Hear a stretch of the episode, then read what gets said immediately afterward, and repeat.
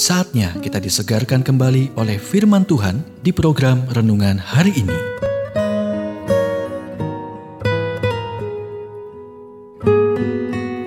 Renungan hari ini berjudul Saatnya Mengakhiri Kebuntuan. Nats Alkitab dari 2 Korintus 5 ayat 19. Sebab Allah mendamaikan dunia dengan dirinya oleh Kristus dengan tidak memperhitungkan pelanggaran mereka. Tuhan menciptakan kita untuk menikmati persekutuan yang tak putus dengan Dia dan satu sama lain. Itulah mengapa taktik pertama setan adalah memisahkan kita dari Tuhan dan dari satu sama lain. Menggunakan hal-hal seperti harga diri, keras kepala, kebingungan, kebencian, dan keegoisan, dan menghancurkan hubungan apa yang dimulai sebagai kesalahpahaman sering berakhir dengan kemarahan atau kebencian yang berlangsung selama berjam-jam, berhari-hari, dan terkadang bertahun-tahun. Selain itu, kita membodohi diri sendiri dengan berpikir itu bukan urusan orang lain. Dampaknya tidak bisa ditahan. Itu mempengaruhi setiap hubungan dalam hidup kita. Semua karena kita bertekad untuk membuktikan bahwa kita benar dan orang lain salah. Dan itu bukan hanya masalah psikologis, itu adalah masalah dosa yang membutuhkan solusi ilahi. Inilah cara Tuhan menangani hubungan yang rusak.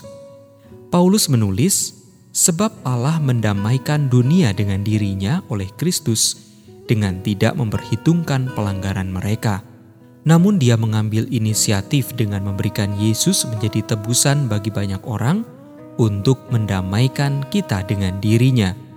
Rekonsiliasi berarti menyatukan kembali apa yang menjadi milik bersama. Perhatikan ini, Tuhan tidak menghitung dosa orang terhadapnya. Dia juga tidak meremehkan atau mengabaikan hutang dosa kita. Dia membatalkannya di kayu salib dan berhenti memegangnya melawan kita. Dan itu tidak berakhir di sana. Tuhan, ia telah mempercayakan berita pendamaian itu kepada kami.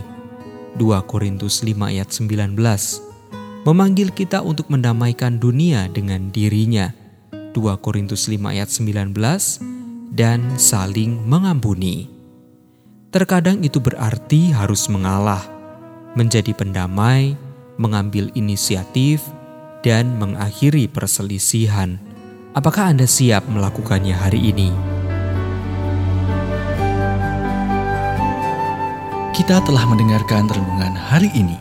Kiranya renungan hari ini terus mengarahkan kita mendekat kepada Sang Juru Selamat, serta menjadikan kita bertumbuh dan berakar di dalam Kristus.